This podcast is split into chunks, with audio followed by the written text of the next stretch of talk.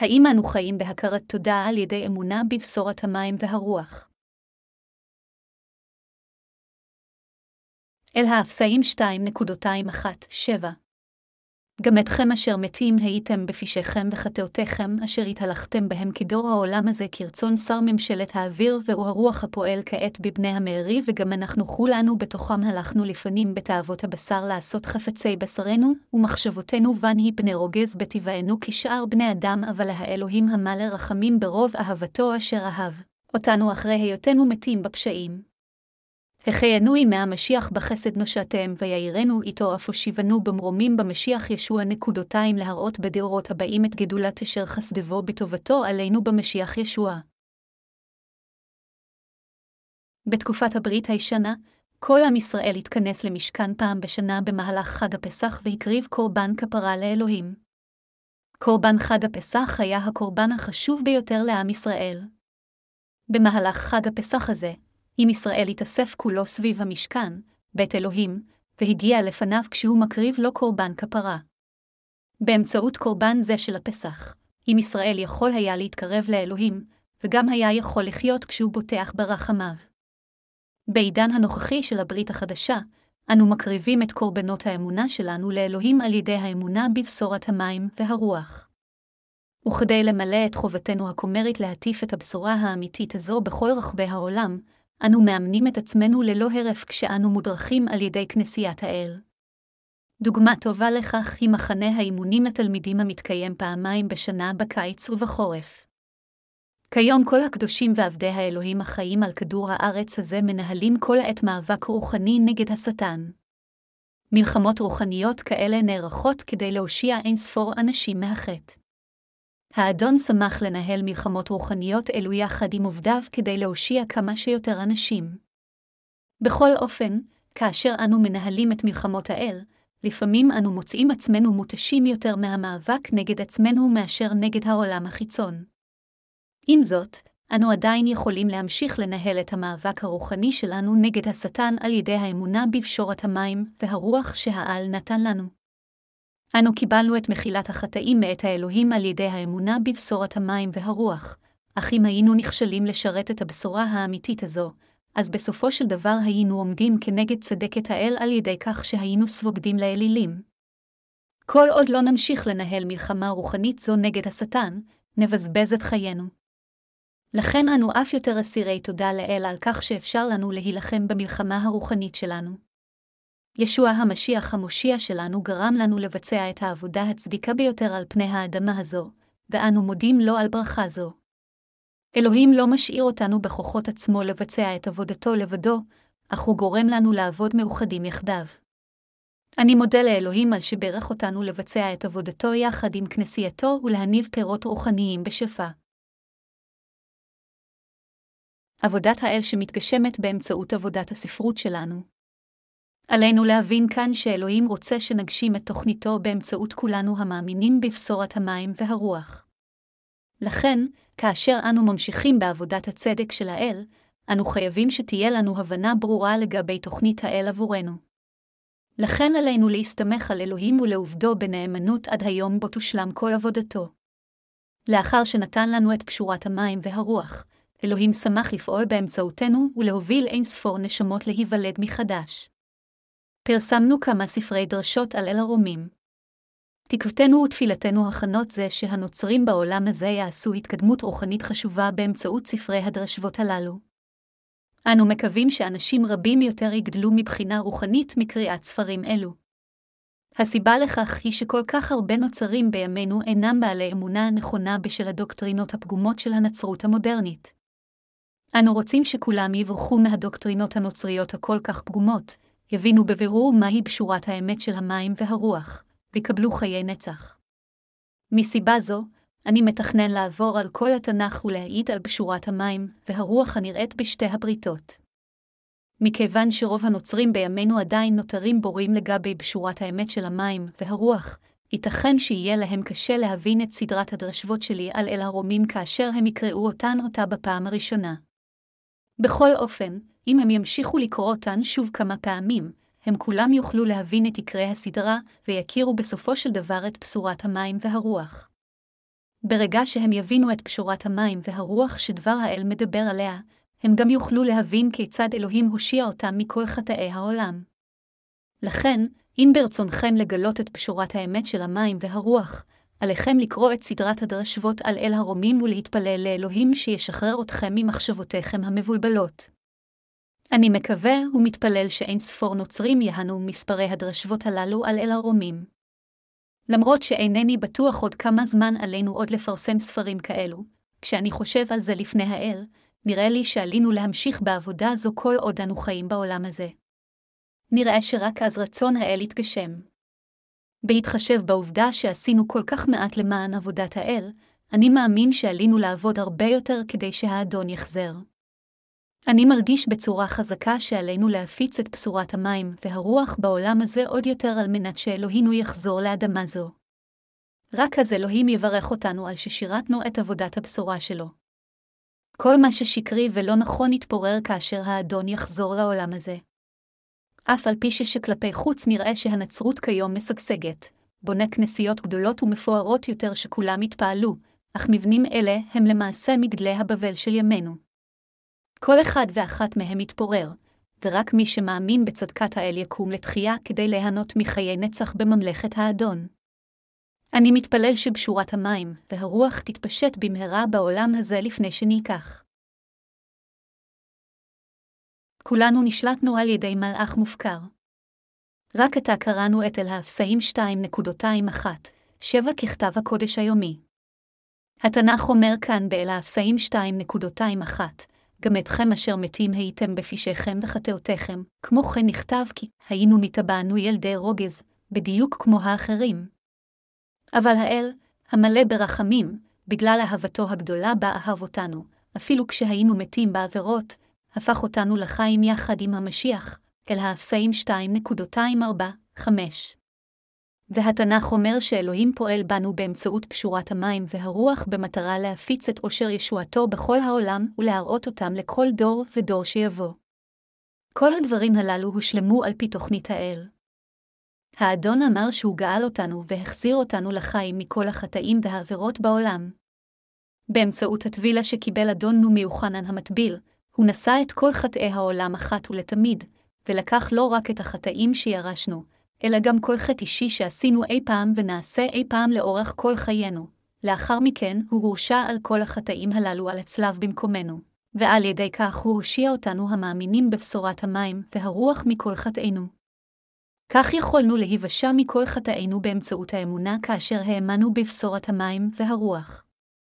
כתוב, אשר התהלכתם בהם כדור העולם הזה כי רצון שר ממשלת האוויר והוא הרוח הפועל כעת בבני המארי, אל האפסאים 2.22. בעברנו, כולנו היינו מטבענו בני רוגז בעיני האל, וחיינו כעבדי השטן. לפני שישוע המשיח הגיע לאדמה זו, היינו עבדי השטן, כלואים בחמתו של האל הים ונועדנו להחרב לנצח. זה מה שאלוהים בעצמו אמר לנו, ולימד אותנו שכולנו חייבים להיות מושמדים לנצח. זה שהיינו מטבענו בני רוגז בעיני האל פירושו כי חיינו כעבדי השטן. על כולנו להודות בעובדה זו. מיהו אם כן השטן כאן? זהו המתנגד לאלוהים ועומד כנגד צדקתו, כלומר השטן. אם כן ייתכן שתשאלו, מכיוון שאלוהים הוא כל יכול, הוא יכול להשמיד את השטן בקלות. מדוע הוא עוזב אותו לנפשו, יש סיבה לכך שאלוהים עוזב את השטן וחסידיו לנפשם בעולם הזה לזמן קצר, וזה כדי לחשוף את יושרו של האל, את רחמיו ואת צדקתו. האדון הושיע את כל המאמינים בצדקת האל מכל חטא וחטא, אך יחד עם זאת, הוא נתן לנו גם רצון חופשי, כך שאנו בעצמנו נחליט אם להאמין בצדקת האל או לא. אלוהים לא ברא אותנו קורבוטים או קיצורים מכניים, אלא קיצורים בעלי רצונות חופשיים. זה בגלל שהאדון רצה לחשוף את כוחו ולהפגין את רחמיו של האל, את צדקתו ואת אהבתו באמצעותנו המאמינים בבשורת המים והרוח, כך שכולם יקבלו חיי נצח על ידי האמונה בצדקת האל בהכרת תודה. היה מלאך בשם לוציפר, שמעמדו האלוהי בין המלאכים היה גבוה מאוד. אם אין ספור מלאכים תחתיו, ידע לוציפר כי אין אף אחד מלבדו חוץ מאלוהים, ולכן הוא מרד בו וניסה לגזול את עמדתו. המלאך הזה חשב שהוא יכול להיות הרם ביותר אם רק יזיז את אלוהים. הוא נתפס באמביציה מוטעית מאוד ורצה להפוך את עצמו לאל ולמלוך על צבא מלאכים גדול. זו הסיבה שבסופו של דבר לוציפר קרא תיגר על סמכותו של אלוהים. אבל אלוהים אמר למלאך הזה, האם תרומם לשמיים? לא, אתה תרד לגיהינום, אז אלוהים יצר מקום לכלוא את לוציפר וחסידיו. המקום הזה הוא מה אם לא הגיהינום. בדיוק כפי שלוציפר השטן יועד להיענש על ידי האל על חטאו, גם אנו עמדנו בפני אותו גורל ככאלה השייכים לשטן זה. פאולוס השליח אמר לנו, אשר התהלכתם בהם כדור העולם הזה כרצון שר ממשלת האוויר והוא הרוח הפועל כעת בבני המארי, אל האפסאים 2.22. השטן מסית אנשים ללכת אחר העולם הזה ולעמוד כנגד האל, והוא עושה הכל כדי לענותם אם אינם מקשיבים לדבריו. זה מה שהשטן עושה מטבעו. בהתייחסבו לשטן, פאולוס כינה אותו, הרוח הפועל כעת בבני המרי, אל האפסאים 2.22. עלינו להבין כאן בבירור כי הרוח הפועלת בליבם של העומדים כנגד צדקת האל היא אינה אלא השטן. למעשה, לפני שנולדנו מחדש, גם אנו שירתנו את השטן כי עבדיו שבשליטתו. באותם הימים אנו היינו דפוסים על ידי מחשבות הבשר שלנו. בכל זאת, מכיוון שאתם ואני מאמינים כעת בצדקת האל באמצעות קשורת המים והרוח, אנו ילדיו הקדושים של האל. האם אתם ילדי השטן או ילדי האל? כולנו המאמינים בפשורת המים והרוח אנו כיום ילידי האל, בדיוק כפי שאומר התנ"ך, גם אתכם אשר מתים הייתם בפשעיכם וחטאותיכם, אל האפסאים 2.21. בכל זאת, ליבנו, מחשבותינו ומעשינו עדיין לוקים בחסר בשלמותם בעיני האל. לכן אנו מיועדים לחטוא לאורך כל חיינו. זו הסיבה שאלוהים אמר כי היינו מתים בפשענו וחטאנו.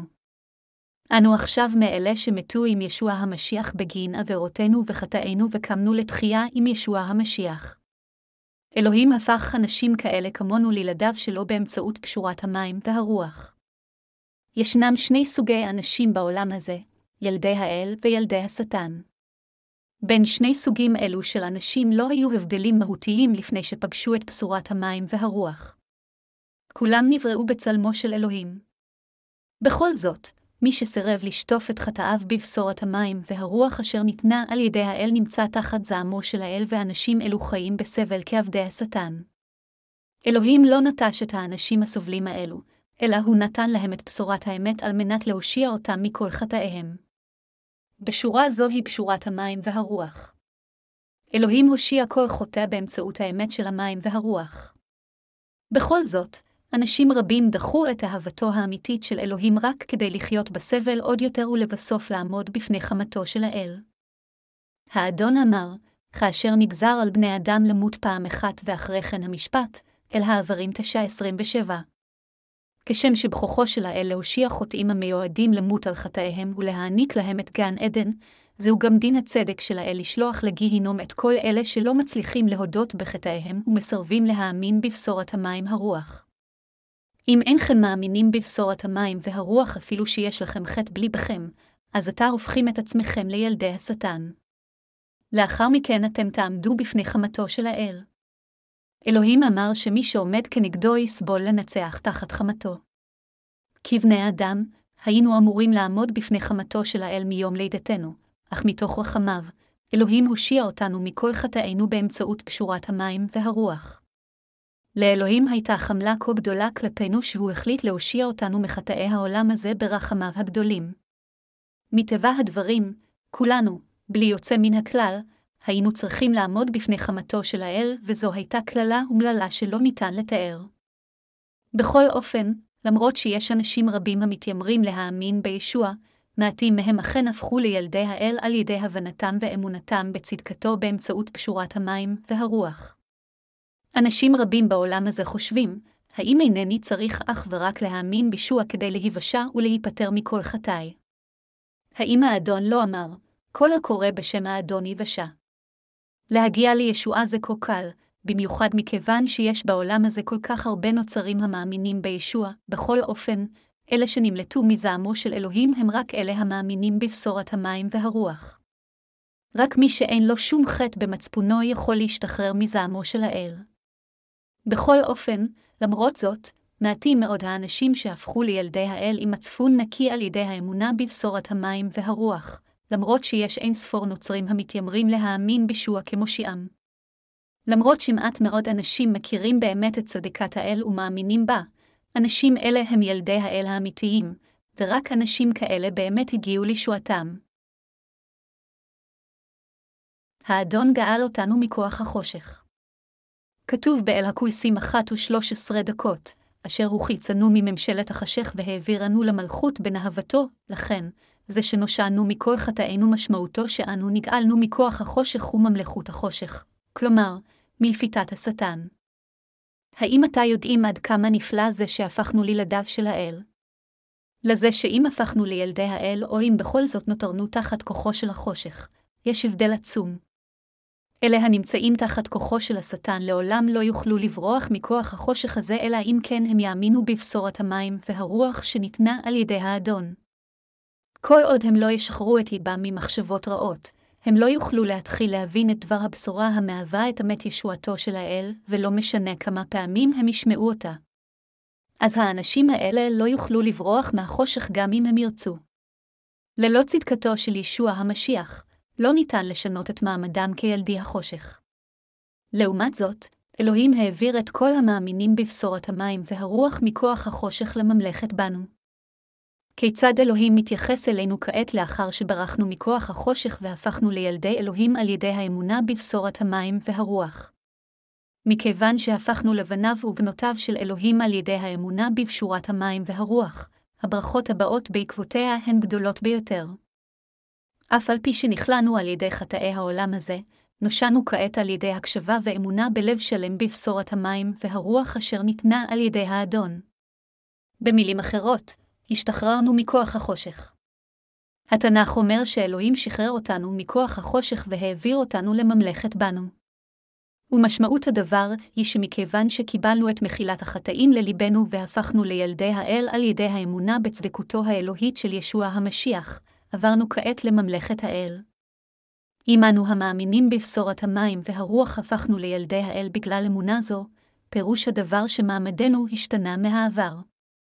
במילים אחרות, למרות שחיינו היו מדוכאים תחת חטאינו, הפכנו כעת לבני ובנות אלוהים על ידי האמונה בבשורת המים והרוח, ולכן עברנו מממלכת החושך לממלכת האל. בקיצור, כולנו שהפכנו לבני ובנות האלוהים על ידי האמונה בבשורת המים והרוח הפכנו לאזרחי ממלכת השמיים.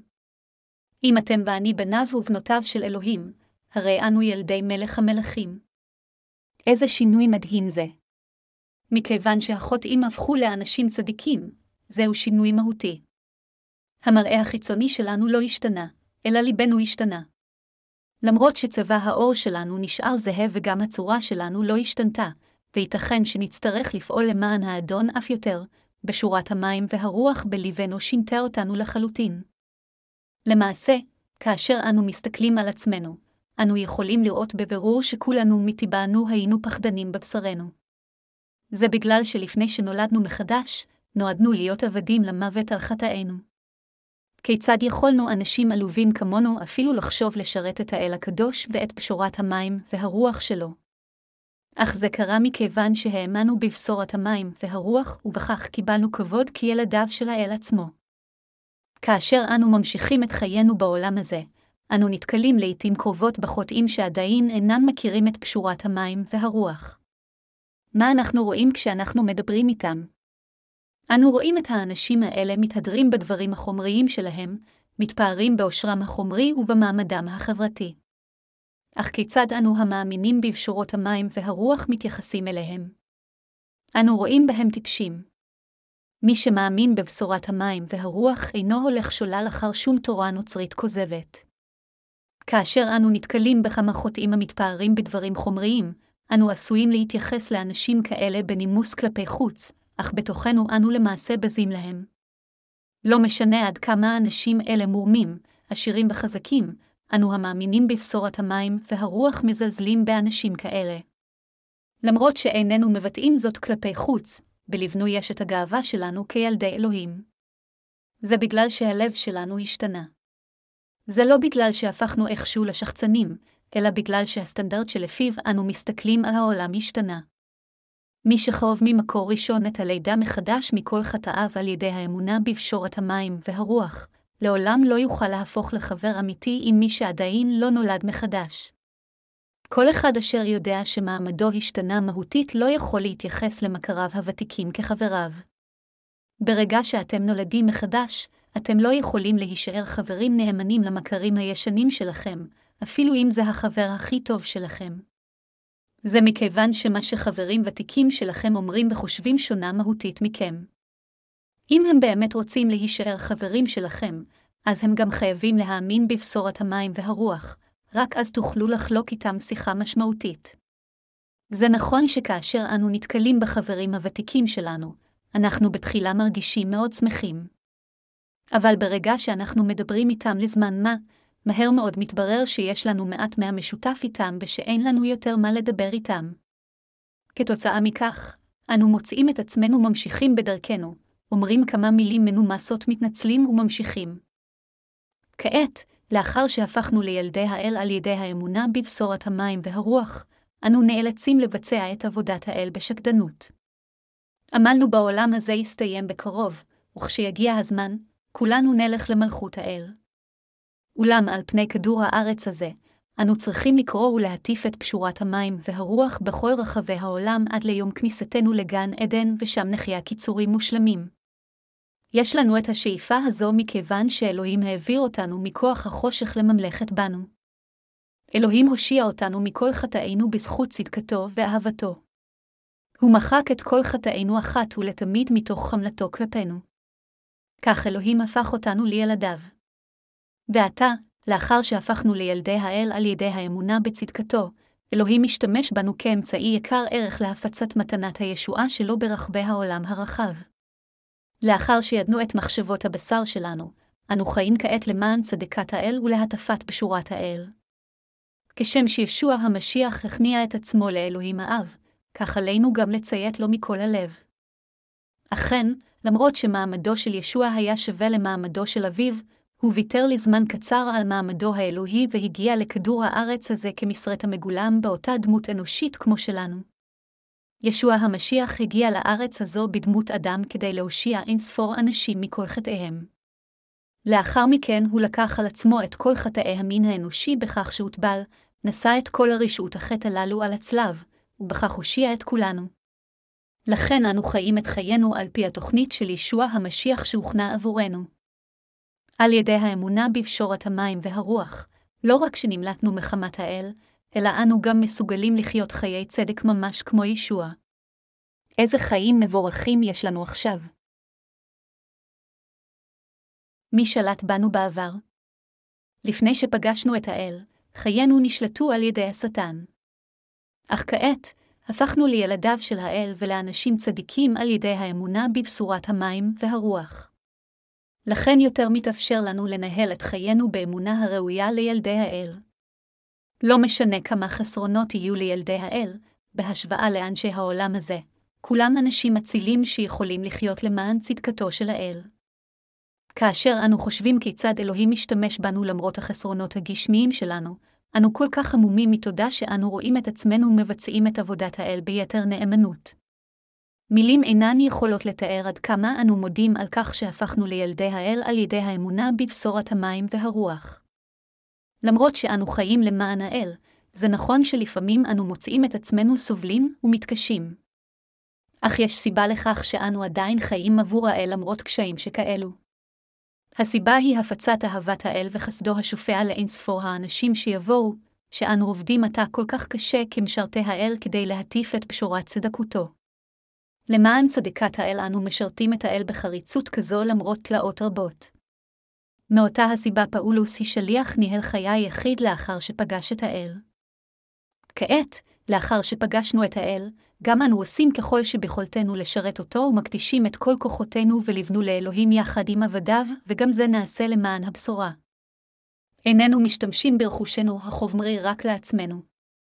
רחוק מכך, אנו משתמשים במה שהעל נתן לנו עבור הנשמות שעתידות להיוולד מחדש. אני מאמין שאלוהים ייתן לנו אף יותר משאבים חומריים בשנים הבאות, כדי שנוכל להשתמש בהם למען הבשורה עד ליום שבו ישוב האדון. אני מודה לאלוהים שברך אותנו להוציא את עושרנו על עבודתו. כתוב, להראות בדורות הבאים את גדולת אשר חסדבו בטובתו עלינו במשיח ישוע, אל האפסאים 2.27. זה על מנת להגשים את צדקתו שאלוהים פועל בחייכם ובחיי. וזה על מנת להגשים את צדקתו של אלוהים שאתם ואני עובדים כל כך קשה. זה לא בגלל שאנחנו איכשהו נחותים מכל אחד אחר בכישרונות שלנו שאנו משרתים את בשורת המים והרוח בחיינו. במילים אחרות, איננו מתמסרים לעבודת האל כיוון שאין לנו יכולת לשרוד בחברה הנוכחית. במקום זאת, אנו משרתים את האל על מנת להפיץ את בשורתו כנגד כל המכשולים מכיוון שזו עבודתו היקרה של אלוהים. אנו משרתים את האל מכיוון שזוהי העבודה יקרת ערך ביותר שיש לעשות כנולדים מחדש. הודות לעבודה זו, כולנו בוודאי נשב בגן עדן ונהנה מברכות גדולות עם ישוע המשיח.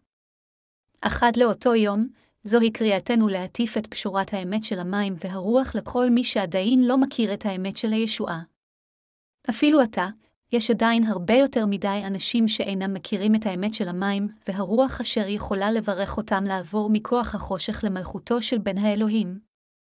על מנת להפיץ את פשורת האמת של המים והרוח לאנשים האלה, אנו עובדים כל כך קשה.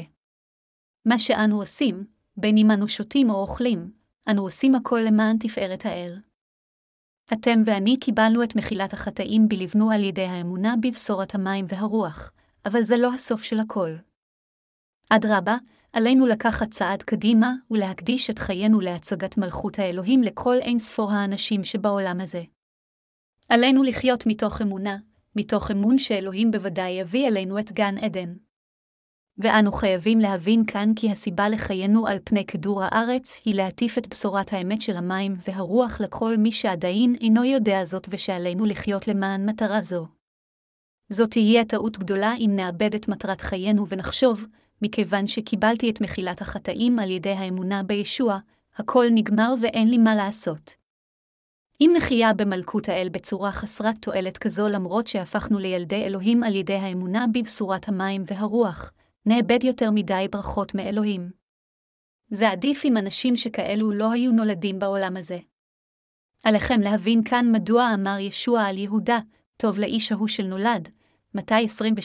26-24, כמובן שאלוהים ישבח אותנו אם נטיף לצדקתו לאחר קבלת מחילת החטאים, אך למי שאינו משתף פעולה עם עבודת הצדק שלו, אלוהים יגיד, היה טוב יותר אם לא היית מאמין בבשורת המים והרוח.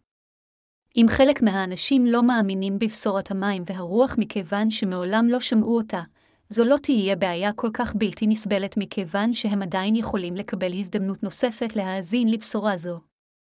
אבל אם מישהו לא פועל למען הפצת בשורת המים והרוח אפילו כשהוא מאמין בבשורה זו, אז מבחינה רוחנית, האדם הזה הוא בדיוק כמו יהודה.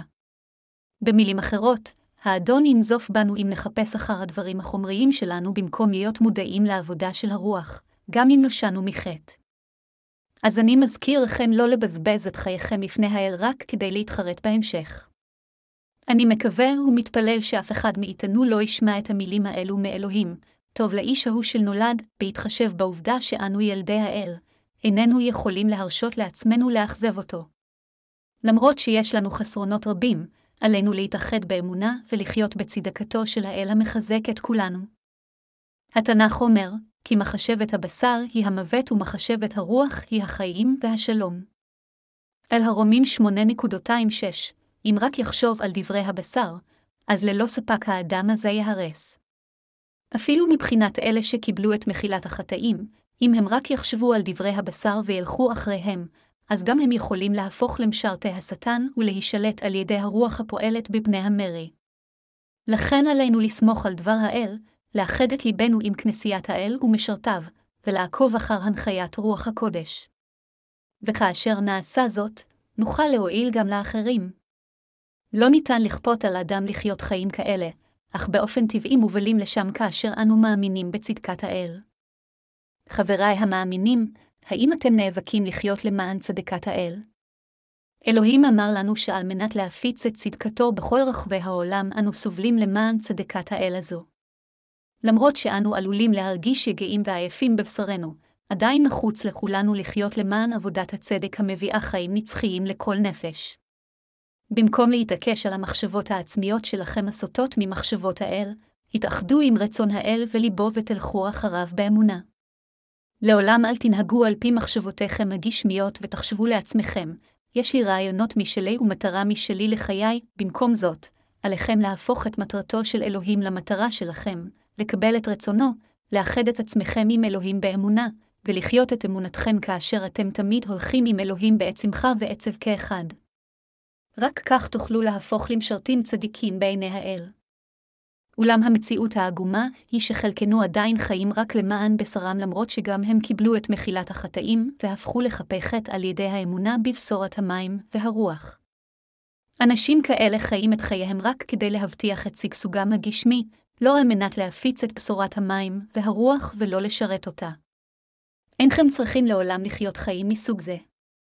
אלוהים לא יברך אתכם אם תחיו חיים כאלו. לעומת זאת, אם תחיו למען צדקת האלוהים, הוא בשקט יענה על כל משאלות ליבכם כמו טל השחר המרטיב את השדה. אלוהים הבטיח לכולנו להעניק ולמלא את חיינו בחסדו. אז אם נחיה קודם כל למען צדקתו של אלוהים, אז גם הוא ימלא את בוודאות כל צורכינו. מצד שני, אם נחיה את חיינו בצורה הפוכה, אז אלוהים לא יהיה איתנו, כי כתוב, אתם מלח הארץ וימי המלח היה טפל במי ימלח הן לא יצלח עוד לכל כי אם להשליך חוצה והיה מיומס לבני אדם, מתי חמש ושלוש עשרה דקות. לעולם עלינו להרשות לעצמנו להפוך לאנשים חסרי תועלת בעולם הזה או בתוך כנסיית האל. אבל אם נעקוב אחר הרצונות הגשמיים שלנו בלבד, בסופו של דבר נהפוך לאנשים כאלה. אם כן, מה לגביכם?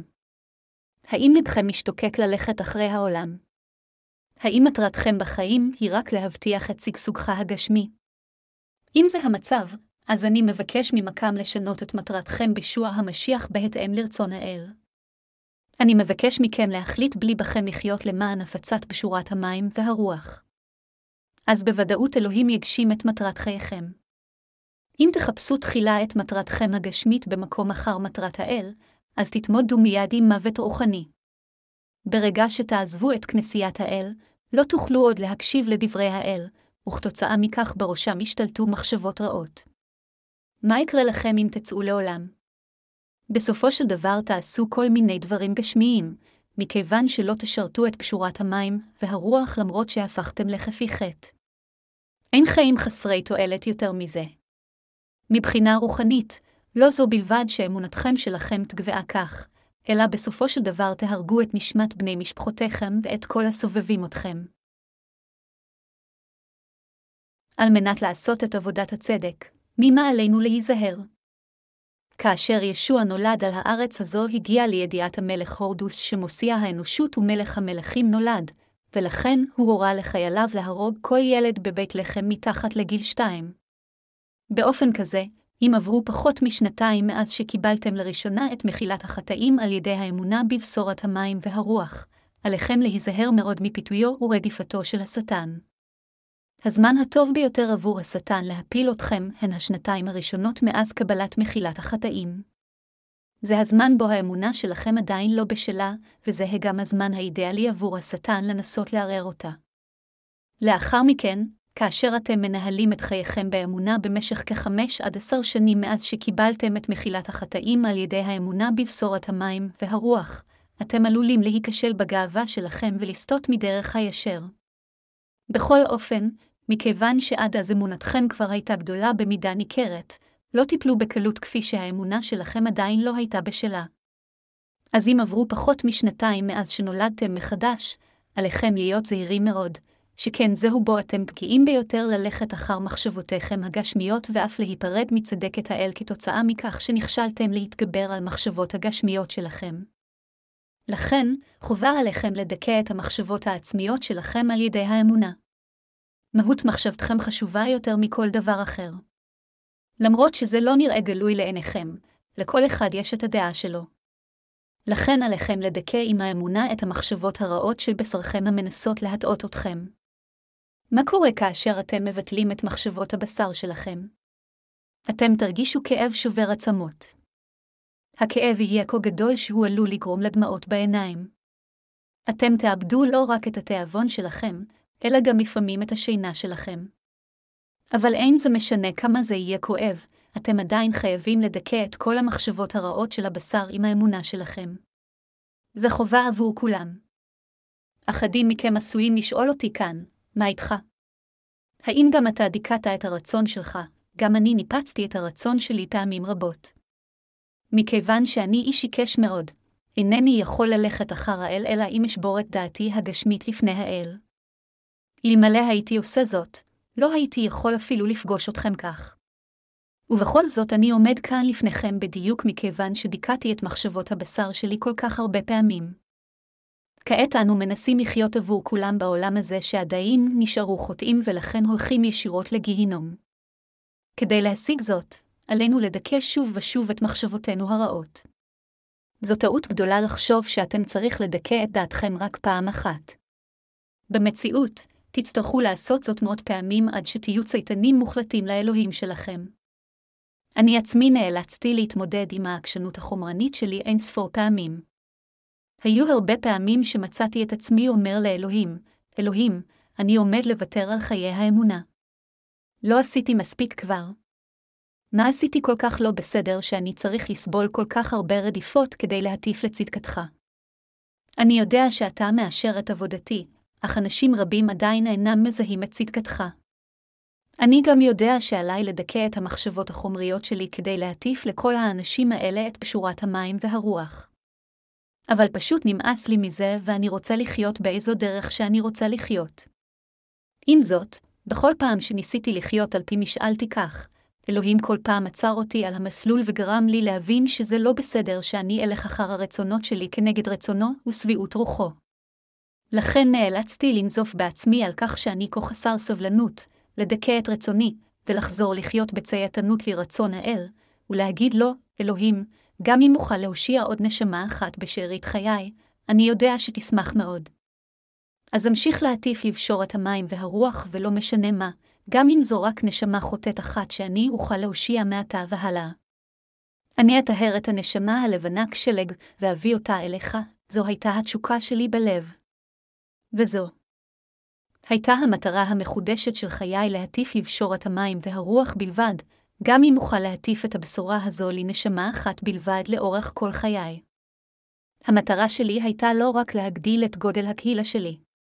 נהפוך הוא, ההבטחה שנתתי לאלוהים הייתה כזאת, אלוהים, גם אם מדובר באדם אחד בלבד, אני אדאג שאדם זה יקבל את מחילת החטאים המושלמת באמצעות קשורת המים והרוח ואביא אותו אליך, לכן, כשנפגשתי לראשונה עם האל באמצעות קשורת המים והרוח והתחלתי את עבודתי, נהגתי לערוך שירותי תפילה לבדי.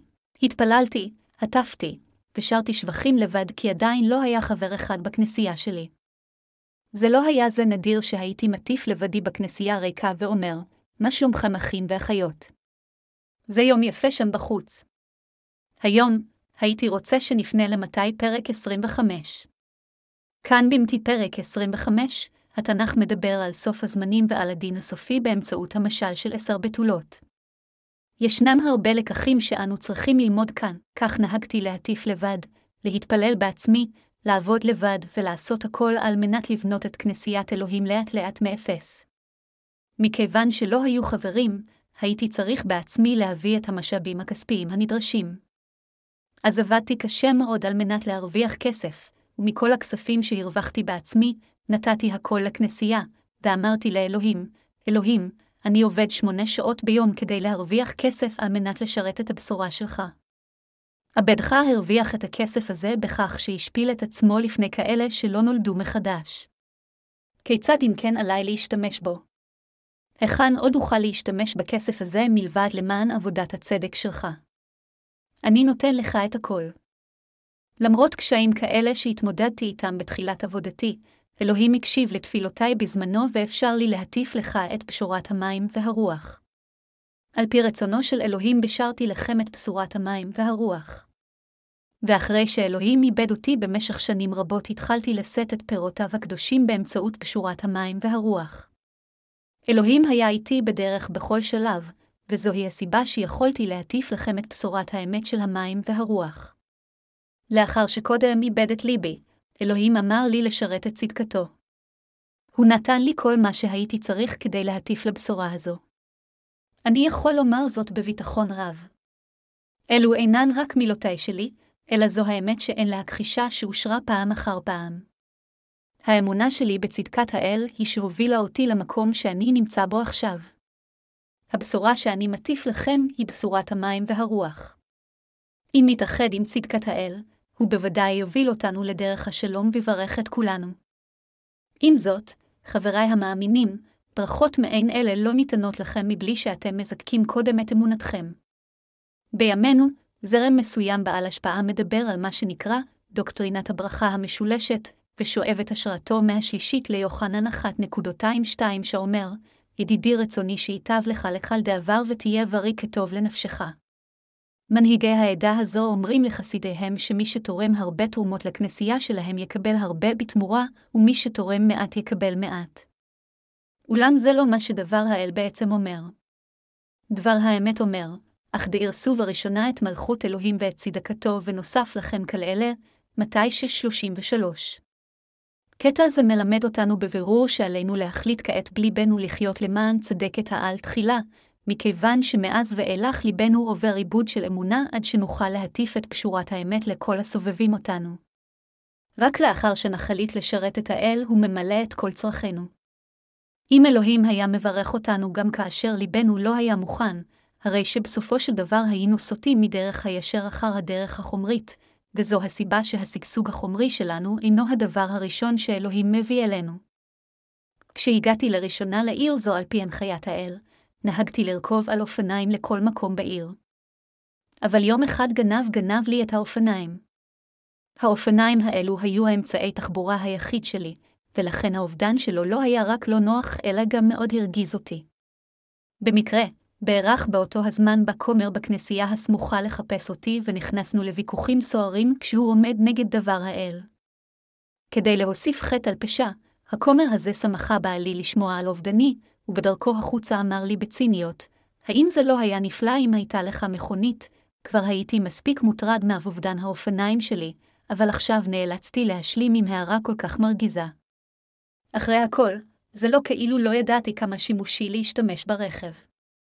אבל הכנסייה באותה תקופה עמדה בפני מצב כה קשה עד שלא היה לה אפילו מספיק כסף לשלם את שכר הדירה עבור בניין הכנסייה, וגם לא היו לה אפילו מספיק חברים לתלות כרזות בשביל כנסי התעוררות. זו הייתה תקופה כזאת שבה הכנסייה עברה תקופה כה קשה. אבל איך מצב הכנסייה שלנו היום? כיצד אלוהים פעל בתוכנו? הוא ברך את כולנו בשפע. מה מסביר אז את שגשוגנו? האם זה בזכות הסגולות שלנו שהכנסייה שלנו פורחת כך? האם זה בגלל שאני איכשהו מסודי ישר שאתם מכבדים אותי? לא, הכל זה מכיוון שאנו חיים יחד להפצת בשורת המים והרוח שאלוהים ברך את כולנו גם בגוף וגם ברוח. זה אלוהים עצמו שאפשר את הנסיבות האידיאליות האלו לשרת את בשורת המים והרוח. כתוב בקטע כתב הקודש של היום, להראות בדורות הבאים את גדולת אשר חסדבו בטובתו עלינו במשיח ישוע, אל האפסאים 2.27. כאן השליח פאולוס מלמד אותנו שאלוהים עצמו הושיע אותנו מכל חטאינו. אלוהים הושיב אותנו לצידו וברך אותנו שנקבל את כל התהילה וההדר השמימיים שלו. הוא הושיע אותנו מכוח החושך והעביר אותנו לממלכת בנו, ובכך שינה את מעמדנו. כדי לתת לנו ברכות שכאלו אלוהים אפשר לי להטיף את הבשורה הזו. במילים אחרות, אלוהים הושיע אותנו מכל חטאינו לפני כולם והציב אותנו על פני כדור הארץ הזה כך שנבשר את פשורת המים והרוח לכל הדורות הבאים. מדוע אם כן, הנוצרים כל כך משתדלים לשנן קטעים מכתבי הקודש? הם אפילו צריכים לדקלם כמה פסוקי תנ"ך כדי שיתאפשר להם לאכול במהלך ועידות התנ"ך שלהם. האם אלוהים נתן לנו את דברו כך שפשוט נשנן אותה למען ארוחה ללא כל הבנה ממשית? לא, אלוהים אמר לנו את דברו כדי לתת לנו מחילה על חטאים, כמו גם כדי שנוכל להטיף את הבשורה הזו בכל רחבי העולם. זו בדיוק הסיבה שאנו נאחזים כעת בדבר האל ומטיפים לבשורה זו. ואכן, פאולוס השליח הקדיש את כל חייו למאמץ זה, ואנו גם חיים בנאמנות לאותה מטרה. מכיוון שגם אתם מאמינים בבשורת המים והרוח, זה הכרחי מבחינתכם להשתתף גם בעבודת האל. אני מודע לכך שלעיתים קרובות לא הצלחתי לשים לב מספיק לצרכים החומריים שלכם. מכיוון שהאינטרס היחיד שלי הוא להפיץ את קשורת המים והרוח, אני בדרך כלל נפגש ומדבר עם אלה הקשורים לעבודה זו ושומר איתם על קשר הדוק. אז אני יודע שחלקכם מרגישים מוזנחים כתוצאה מכך. בהחלט ייתכן שאתם חושבים, הכומר שום כה עסוק בעבודות שלו עד שנראה כי לא אכפת לו מאיתנו כל כך, אבל אני מבקש מכם לא לחשוב כך. אכפת לי מאוד מכולכם החיים כעובדי האל. אין ביניכם איש שאינו יקר לי, ואני מעריך כל אחד ואחת מכם. כפי שאתה עושה למעני את מה שאני לא יכול להשיג בכוחות עצמי, אני עושה למענכם את מה שאתה לא יכול להשיג, כולנו משרתים כך באחדות את הבשורה יחדיו. הגוף שלכם מורכב מחלקים ואיברים שונים, מהראש שלכם עד הצוואר, הידיים והרגליים. מה היה קורה אם לגוף שלכם היה רק ראש ללא צוואר? ללא צווארכם, אינכם יכולים אפילו לסובב את ראשכם. זה גם חסר תועלת אם היה לכם רק את הצוואר בלי הראש. אותו דבר לגבי כל חלק בגוף. ללא זרועות כלל, הכתף שלכם לא תוכל להרים דבר, וללא האצבעות, גם הידיים שלכם לא יוכלו לתפוס דבר. אין שום דבר בגוף שלכם שאינו הכרחי. מעמוד השדרה שלכם ועד השרירים שלכם, הירכיים, הרגליים ואפילו הבהונות, כל חלק וחלק בגוף הוא הכרחי לחלוטין, ואי אפשר להזניח אף אחד. באופן כזה, הכנסייה היא הגוף של האל, וככל שאנו משרתים את האל ואת הבשורה שלו בכנסייה כגפיים שלה, כולנו יקרי ערך. כולנו עסוקים בכל אחת מהמשימות שהוקצו לנו, כפי שאני עסוק במשימה שלי, כך אתם עסוקים במשימות שלכם. עם זאת, למרות שלכולנו משימה אחרת, הרצון שלי מכולכם נשאר אותו דבר, אני רוצה שהאל יברך את כולכם. יש גבול להתייחסות היפה שלי אליכם מבחינה חומרית. יתר על כן, הדברים החומריים הם חסרי תועלת לחלוטין בכל הנוגע למימוש רצון האל.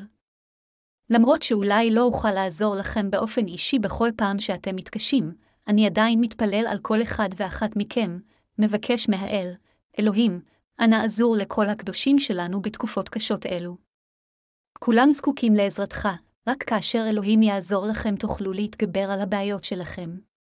בהתחשב בעובדה שאני אנושי בדיוק כמותכם, האם עזרתי באמת תהיה שימושית עבורכם? חוץ מזה, ברגע שאני אעזור לכם, זה באופי האנושי שלנו להתפאר בכמה עזרתי לכם. זה בטבע של כולם. עד כדי כך כולנו קטנוניים וחסרי משמעות במהותנו כבני אדם. למרות הערך הבלתי משמעותי שלנו, נושענו מכל חטאינו על ידי אלוהים, ואנו חיים כעת כדי להפיץ את פשורתו. אנו מאגדים את כוחותינו יחד, אנו עובדים על כל אחת ממשימותינו המוקצות כדי לשרת את הבשורה הזו למען כל האנשים שעדיין אינם מכירים אותה, כמו גם עבור כל הדורות הבאים. יחד כולנו משתתפים בעבודה זו בכל דרך שנוכל, אם יש משהו שאנחנו לא יכולים להשיג בעצמנו, אנו מתפללים לעזרתו של אלוהים, ובכך שאנו מחדשים את כוחנו באמונה, אנו משרתים את האל נאמנה כמיטב יכולותינו. התפילה היא בהחלט הכרחית כדי להשיג זאת, ובקשה מהאל לעזור לנו ולברך אותנו, כדי שנוכל ללכד את כוחנו ולמלא את חובותינו בצורה מספקת. באופן כזה, עלינו ללכד את כוחנו ולעבוד יחד בלב אחד, כדי שאלוהים יהיה מסוגל לדון את כל חסידי השטן ולקיים את כל ההבטחות שהבטיח לעמו. כמובן, אנו יודעים היטב כי לא כל כך קל לאחד את ליבנו ולאחד את כוחותינו כדי להפיץ את בשורת המים והרוח. עם זאת, למרות שקשה לנו לחיות עבור האדון, כולנו שמחים לעשות זאת. זה נכון שלמרות שלבנו שמח לחיות למען האדון, זה עדיין תובעני ומייגע לגופנו. עם זאת, מכיוון שאנו מאמינים שהאל יביא אלינו את מלכות השמיים בזמנה, אנו יכולים לחדש את כוחנו ולהקדיש את חיינו לעבודתו. הבוקר קראתי הודעה של כומר בפירוש שמספר לי שעכשיו הוא נוסע מכל חטאיו. לאחר שקיבל את שלושת הכרכים הראשונים של סדרת ספרי הבשורה שלנו, הוא קרא את הכרך הראשון. אולם למרות שהכומר הזה קרא רק אחד מהספרים שלנו, הוא הצליח להבין שהוא חי עד כה חיים דתיים ולא חיי אמונה. כל בעיות ליבו הסתיימו רק מקריאת ספר אחד. כאשר מישהו שבאמת למד את התנ"ך קורא את אחד הספרים שלנו, אדם זה מסוגל להבין שאמונתו הייתה מוטעית כל הזמן הזה, והוא יכול גם לקבל את מחילת החטאים אחת ולתמיד. בדרך כלל אנו נתקלים בבעיות כאשר אנו מתמודדים עם מישהו שאמונתו עיוורת או שהבנתו על ישביה חצי אפויה. לא משנה כמה אנו מלמדים את דבר האל לאנשים כאלה, הם אינם מוכנים להקשיב לדבר זה ואינם רוצים להאמין בו. לעומת זאת, מי שבאמת למד את התנ"ך בקפידה ובשקידה מודה לנו על כך ששיתפנו איתו את הספרים שלנו, ואומר לנו, אני לא ממש מכיר כל כך טוב את המיסיון שלכם, אבל אני עדיין אסיר תודה לכם על ששיתפתם עמי את הספר הכה נפלא הזה, על שלימדתם אותי על אמת הישועה והארתם את עיניי. חברי המאמינים, מכיוון שליכדנו את כוחנו בביצוע עבודת בשורת המים, והרוח אנו יכולים לשמוע חדשות כה משמחות. למרות שכולנו נאבקים, זה באמת מבורך לאחד את ליבנו עם עבודת הצדק בחיינו. אנשים כמותנו הם באמת צדיקים. כאשר קוריאה הייתה תחת שלטון קולוניאלי יפני, לוחמי עצמאות רבים סיכנו את חייהם למען האומה. בקוריאה אנשים כאלה שסיכנו את חייהם כדי להציל את האומה מכונים לעתים קרובות, לוחמים צדק.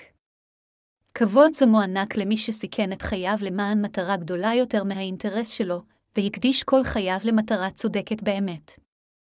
אנשים אלה אשר הקדישו את חייהם למטרה צודקת זוכים לכבוד גם בחו"ל. ברגע שנולדנו על האדמה הזו, כולם חייבים לחיות למען הצדק. זוהי קריאה שעל כל בן אדם לענות לה. כך כולנו צריכים לנהל את חיינו גם אם לא נולדנו מחדש. לכן זה יהיה מצער אף יותר אם לא נחיה למען עבודת הצדק למרות שנולדנו מחדש. אלוהים גם לא ישאיר אנשים כאלה לבד.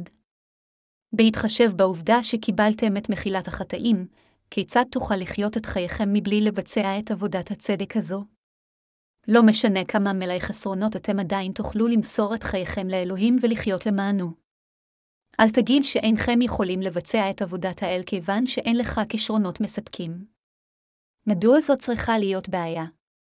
אם היכולות שלכם היו מה שמכשיר אתכם לבצע את עבודת האל, אז אלוהים היה מפקיד את עבודתו בידי הטובים והמבריקים ביותר. אבל האם אתם באמת חושבים שאנשים כאלה היו מבצעים את עבודת האל נאמנה? לא, זה לא המצב. כאשר אלוהים יגיד להם, הטיפו את הבשורה שלי בדרך זו, הם יגידו לו, אלוהים, אני לא חושב שדרכך תעבוד. למה שלא אעשה זאת זה בדרך שלי? מכיוון שאנשים אלה מלאים ביכולותיהם האנושיות, הם סומכים על דעתם יותר מאשר על דבר האל. אלוהים הכי מתעב אנשים כאלה, והוא אף פעם לא מפקיד בידם שום עבודה. למי אם כן אלוהים קורא כדי לבצע את עבודתו? הוא קורא ומשתמש ככליו את אלו המאמינים בצדקתו למרות חסרונותיהם, לאלה שליבם נמחל מכל חטאיהם, באלה המאמינים שאלוהים מחק את כל חטם, ואלו שיש להם את רוח הקודש. ליבם, כלומר, אלוהים קורא לאנשים כמוחם וכמוני, ומשתמש בנו כחלב. אלוהים הטיל עלינו את המשימה הגדולה שלו להפיץ את פשורת המים והרוח. עבודה זו כה גדולה שאפילו המלאכים היו רוצים להיות מסוגלים לבצע אותה, אך היא הופקדה רק בידינו. אז אני מודה לאלוהים על הברכה הנפלאה הזו. אדוננו אומר לכולנו, האם תבצעו את העבודה עבורי? האם תטיפו לבשורת המים והרוח בכל רחבי העולם?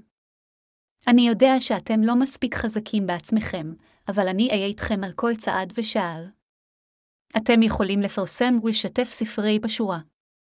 האם תעשו זאת למעני? חברי המאמינים, מכיוון שענינו לקריאה זו בחיוב, אנו מבצעים כעת בשמחה את עבודת הבשורה בצייתנות מוחלטת לדבר האל. לאחר ששברנו את התשוקות הגשמיות שלנו, אנו מבצעים את עבודת הצדק של האל בצייתנות לדבריו. לכן האל הוסיף לנו חכמה באמת מדהימה. דוגמה טובה לחוכמה זו מסומנת בדרך בה אנו מטיפים לבשורה. במקום לנסוע לכל רחבי העולם כדי להטיף את הבשורה, הפצנו את ספרי הבשורה שלנו באמצעות האינטרנט.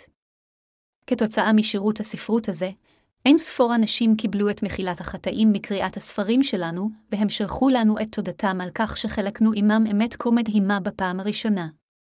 אנשים אלה כל כך שמחים ומודים לנו שגם אנו מוצפים בשמחה, אסירי תודה לאל על שהפקיד בידינו את העבודה הזו. לאחרונה, הודות לבני הנוער בכנסייה שלנו המשתתפים בשירות שלנו, הבשורה מופצת מהר יותר. כיום אנו שומעים מאנשים בכל רחבי העולם המספרים לנו שהם קיבלו את מחילת החטאים באמצעות שירות הספרות שלנו. לאחרונה באתר שלנו היו מבקרים תאילנדים רבים המבקשים את הספרים שלנו. בימים מסוימים באתר שלנו יש יותר אנשים מבקרים מתאילנד מאשר מארצות הברית. זה די מדהים. בהתחשב בעובדה שתאילנד נשלטת על ידי בודהיזם, זה מאוד מעודד לראות כל כך הרבה תאילנדים מבקרים באתר שלנו. חבריי המאמינים, אלוהים הפקיד בידכם ובעיני עבודה כה יקרת ערך. אם אתם באמת מאמינים שאלוהים הפקיד בידכם את עבודתו היקרה, עליכם להתמסר לעבודת הצדק הזו בכל דרך אפשרית בלי קשר לחסרונותיכם.